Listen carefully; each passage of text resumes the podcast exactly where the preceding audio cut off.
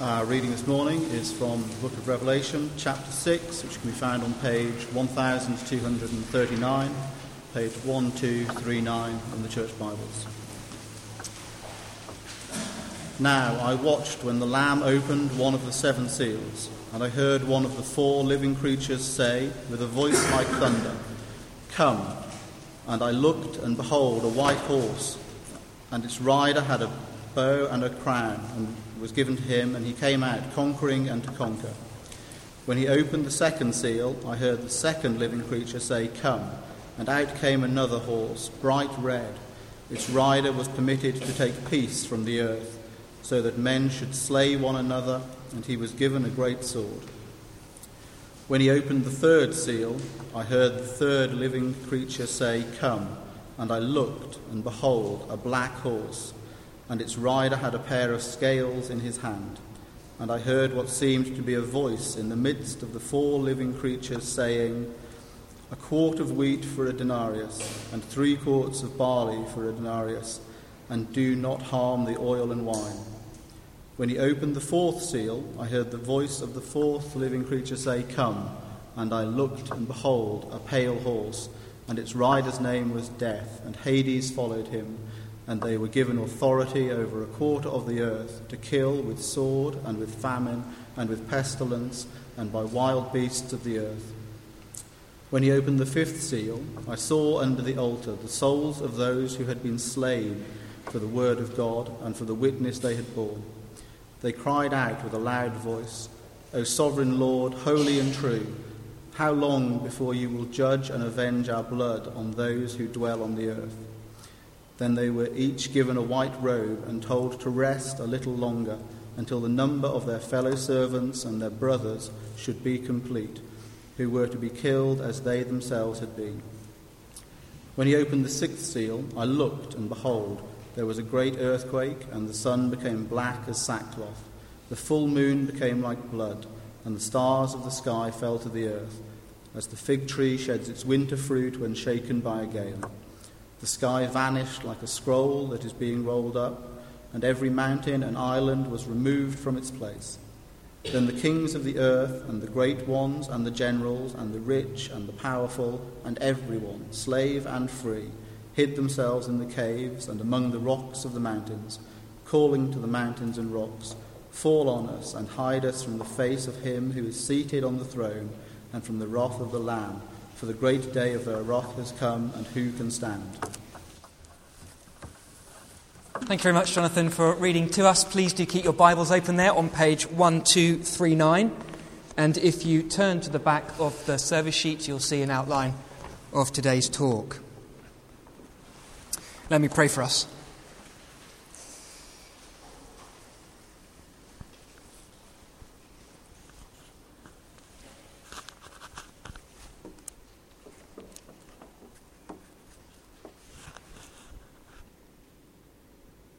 Father God, we want to praise you afresh this morning for giving us your word.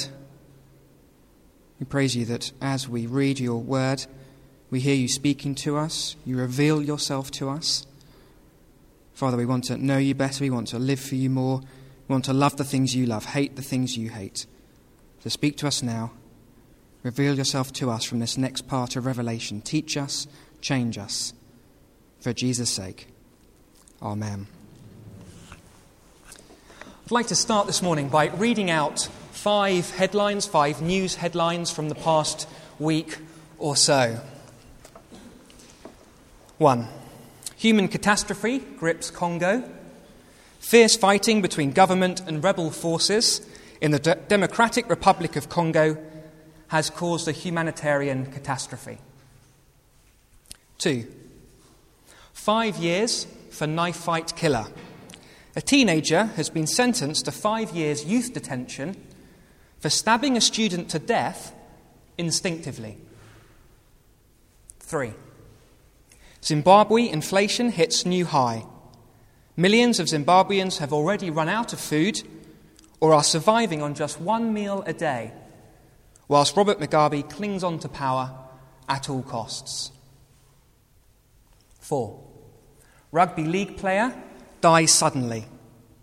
Wakefield Wildcats prop Adam Watene has died suddenly and unexpectedly after collapsing during a training session, the West Yorkshire Club said.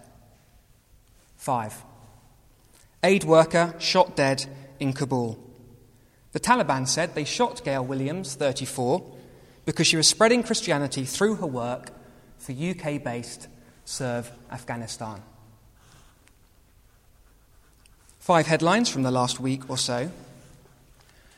Do you ever find yourself wondering what is going on in the world?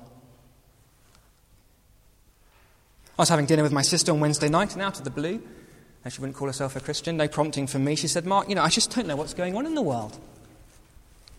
Seems this country, at least, is going downhill big time. Do you ever find yourself having similar thoughts? As you see a world of terror and teenage stabbings, a world of poverty, persecution, a world seemingly in self destruct mode. Do you ever ask what's going on? And the question surely is more pertinent as us as Christians. I mean, God's supposed to be in control, isn't he? That, that was the message of, of chapter 4. And Jesus has conquered sin, death, evil. That was the message of chapter 5. So if God's in control and Jesus has conquered, why a world of conflict and killing? Why a world of death and destruction? Why the world we live in? What's going on? Revelation 6 begins to give us an answer. First, it tells us that we live in a world under God's judgment. We live in a world under God's judgment. Because in verses 1 to 8 of chapter 6, Jesus opens, begins to open the seals of the scroll. The scroll, which we saw last week in chapter 5, represents God's plans for the future. And what we see as we look first at the first four seals is as Jesus opens them, we see God's plans of judgment. Judgments on the world now. Let's have a look at verse 1. Now I watched when the Lamb opened one of the seven seals, and I heard one of the four living creatures say with a voice like thunder, Come. And I looked, and behold, a white horse and its rider had a bow, and a crown was given to him, and he came out conquering and to conquer. And we see the same pattern repeat itself for seals 2, 3, and 4. So Jesus opens a seal. One of the living creatures around God's throne calls out the horse, and the rider of each horse is given authority by God to do something. So in verse 2, there's this white horse and the rider is given a crown authority to come out conquering over the world and to conquer. This is not the conquest of, of, Jesus, not the conquest of the gospel. These are people bent on human conquest. The Genghis Khans, the Mohammeds, the Hitlers, the Mugabes of this world. Then in verse 4, there's a red horse, red, the colour of blood. And this rider is given permission or authority to take peace from the earth. Wars, friction, conflict. So that men slay one another and knife each other and assassinate and murder and kill. Then in verse 5, there's this black horse with a pair of scales for weighing out food but the cost is extortionate. A quart of wheat for a denarius, a bowl of Weetabix for a day's wages, three quarters of, of barley for a denarius, three slices of bread for what you earn in a day. And yet, at the same time, luxury items stay the same. Do not harm the oil and wine, the voice from the throne room says. Poor struggle to make ends meet, rich continue to wine and dine. Then in verse 7, verse 8, sorry, There's a pale horse, the colour of death.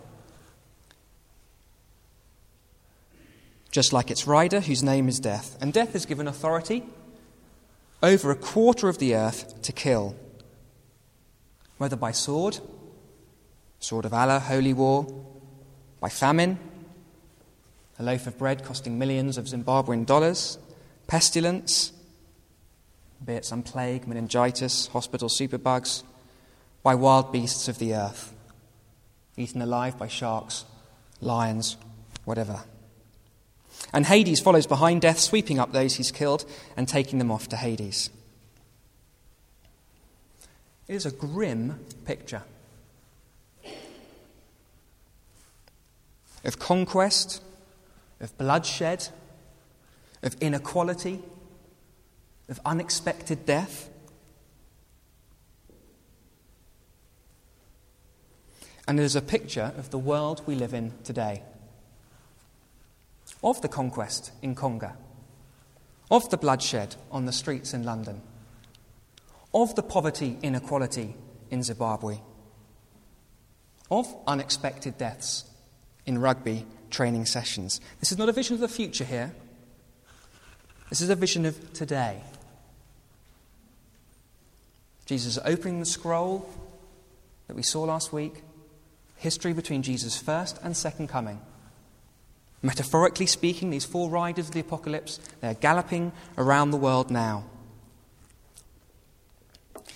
And perhaps the shock comes when we realize that behind each of these horses, each of these horses causing all this havoc in the world, lies the authority of God Himself. So it all starts from God's throne room, the scroll. Jesus is the one opening the seals. It's the living creatures round the throne calling out the horses. And God gives the, the riders the authority. Verse 2 A crown was given to him. Verse 4 Its rider was permitted to take peace from the earth. Verse 6 The voice in the midst of the four living creatures calls out the cost of prices. Verse 8 Death and Hades were given authority over a quarter of the earth. God is the one behind it all. Not the devil, not free will. Behind all the news headlines of this world lies the authority of God Himself. To ask then the question from the start what's going on in this world? Here is part of the answer it is being judged. Judged by God. We live in a world under God's judgment. So we shouldn't be surprised when we switch on the TV, pick up the newspaper, and read of the next international conflict or latest gang war victim or unexpected death. Because God tells us here this is the world we will live in until Jesus' return. As Jesus opens the seals of the scroll and, and unravels the future story of our world, this is the story that God has written. A world under his judgment because of our rejection of him. A world where the cost of turning our backs on God is on display for all to see.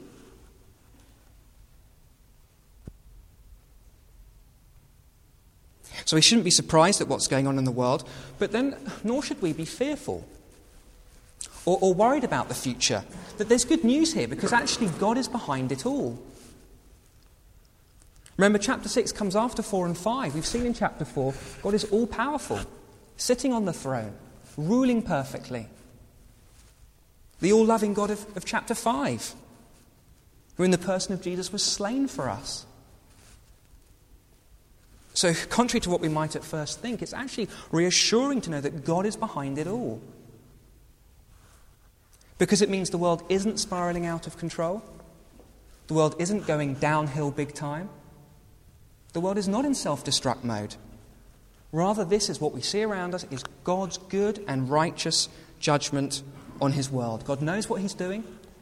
We can trust Him with it. There's nothing to fear, nothing to be worried about. And actually, because God's behind it all conquest, the bloodshed, poverty, unnatural death because God's behind it all, well, He's perfectly capable of bringing it all to an end. And that's just what we see happening in verses 12 to 17. Secondly, then, a world facing God's final judgment.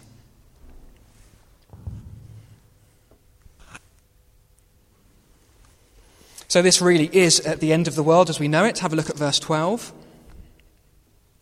When he, that's Jesus, opened the sixth seal, I looked and behold, there was a great earthquake.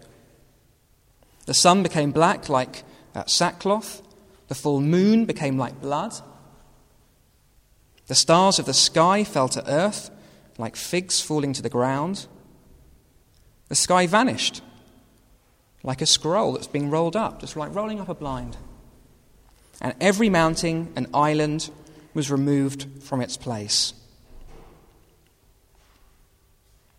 Now, this is symbolic language. Uh, the end of the world won't literally happen like this, any more than there are literally four riders of the apocalypse galloping around the world now. No, it's symbolic, it stands for something, and it stands here for the end of the world.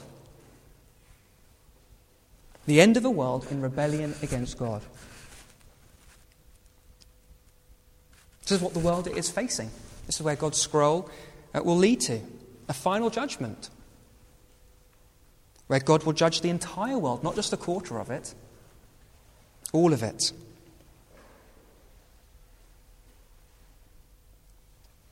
When every thought, word, and act will be judged, when all evil will be dealt with, when all unrepentant sin paid for. This is a world facing God's final judgment. And we can see from verses 15 to 16 that this judgment will be both uh, total and terrible. Total because no one will escape it, verse 15. The kings of the earth, the great ones, the generals, the rich, the powerful, everyone, slave and free. Doesn't matter who you are, how successful you've been, everyone will face the judgment of God. It's total and it is terrible. Terrible because what the people say on that day. End of, end of verse 15.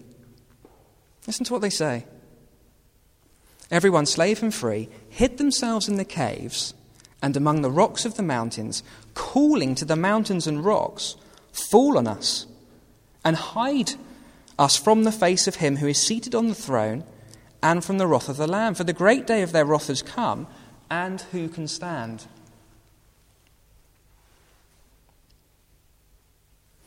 On Judgment Day, every person who does not know and love the Lord Jesus will cry out for the mountains and the rocks to fall on them.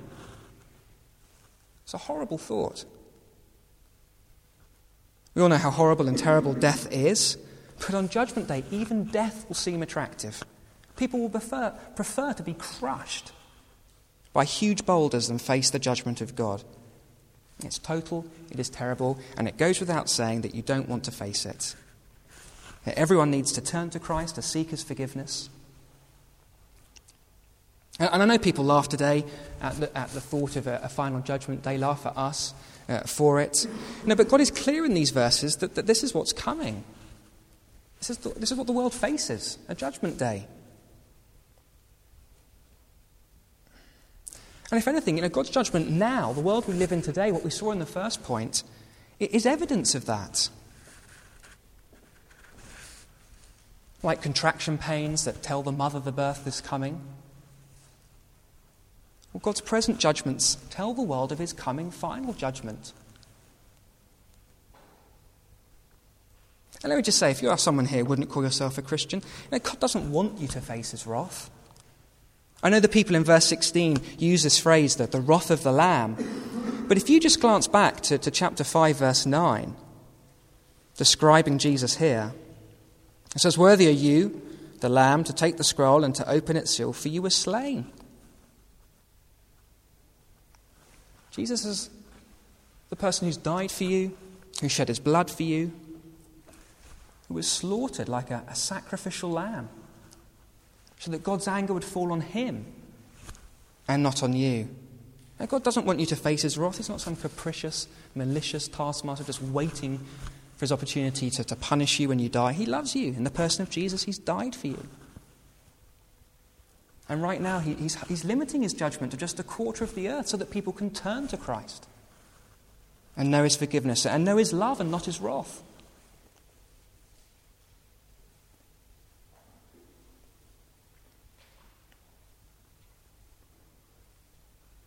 Now, for the majority of us here who have turned to Christ, this, this vision of Judgment Day, I mean, it's certainly a, a reminder to us of what we've been rescued from and how good God has been to us, that we can rejoice in the love of the Lamb and not face the wrath of the Lamb.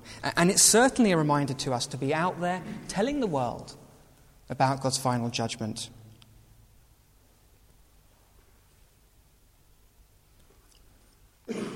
But I don't think that's where the passage itself goes with the, the application.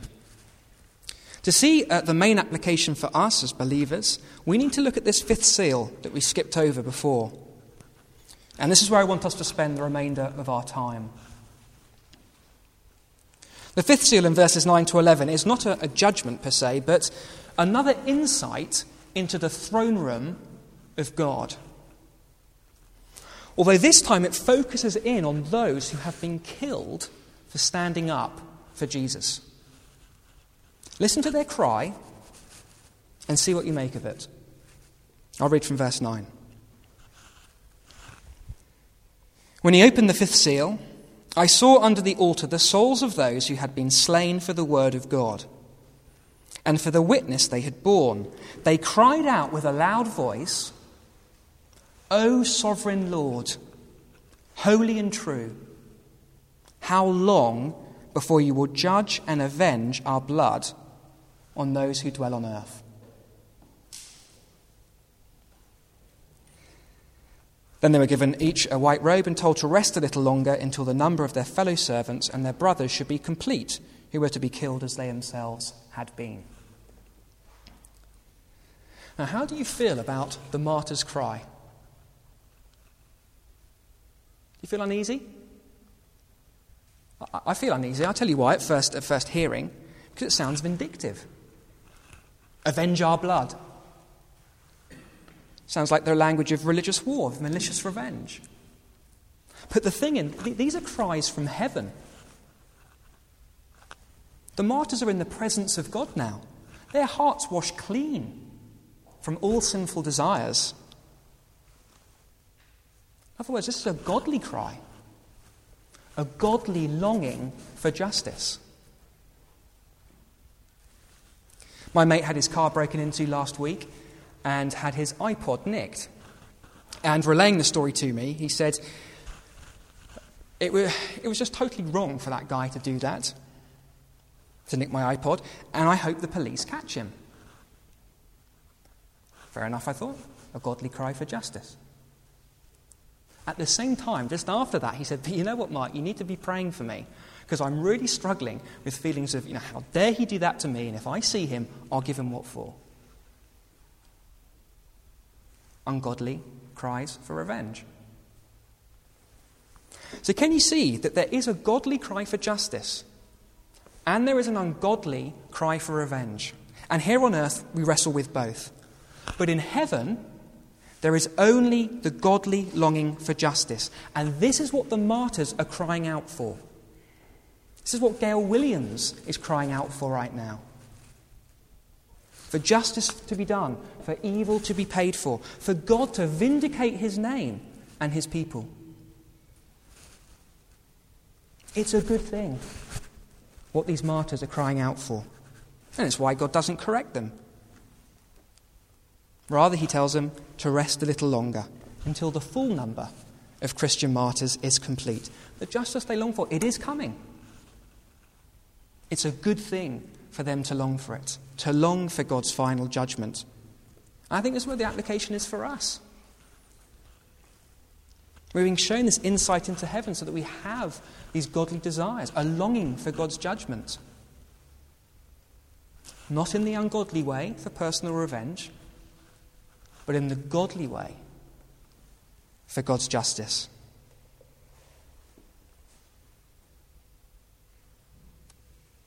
Now, don't get me wrong. God does call us to love our enemies, to pray for our enemies, to forgive our enemies. But at the same time, God wants us to be longing for His judgment, longing for God to right all wrongs, longing for God to punish unrepentant sin, to rid the world of evil, to bring in the new creation, to vindicate His name. Do you long for God's judgment? It just sounds so counterintuitive, doesn't it? We think judgment bad, salvation good. But God wants us to see that judgment is good too. It's good to know that justice will be done. It is good to know that evil will not have the last say. It is good to know that God will judge all that is wrong with this world. And the more we see the goodness of God's judgment, the less we'll be embarrassed about it the more we'll, actually long for it, like the martyrs in heaven. It's not right when people blaspheme God's name. You probably don't like it. It's not right when people make you feel stupid for being a Christian. And a day is coming when that will all stop. God will vindicate his name, he will vindicate his people. It's not right that people kill instinctively, it is not right that people murder Christians for their faith. And a day is coming when justice will be done. God's judgment is a good thing. As we experience a world under God's judgment, as we live in a world facing God's final judgment, it's something that we can long for it's something we can praise God for. Let's pray.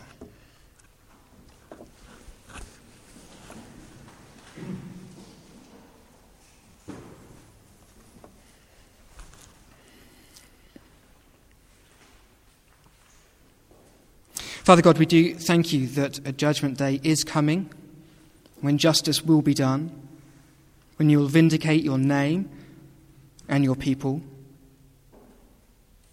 Thank you that we, we can be certain of it because you are behind everything that is going on in this world right now. And so we ask that you would move our hearts so that we would have this same longing as those martyrs in heaven. Not an ungodly cry for revenge, but a godly cry for justice, for judgment to come. We ask it in Jesus' name. Amen.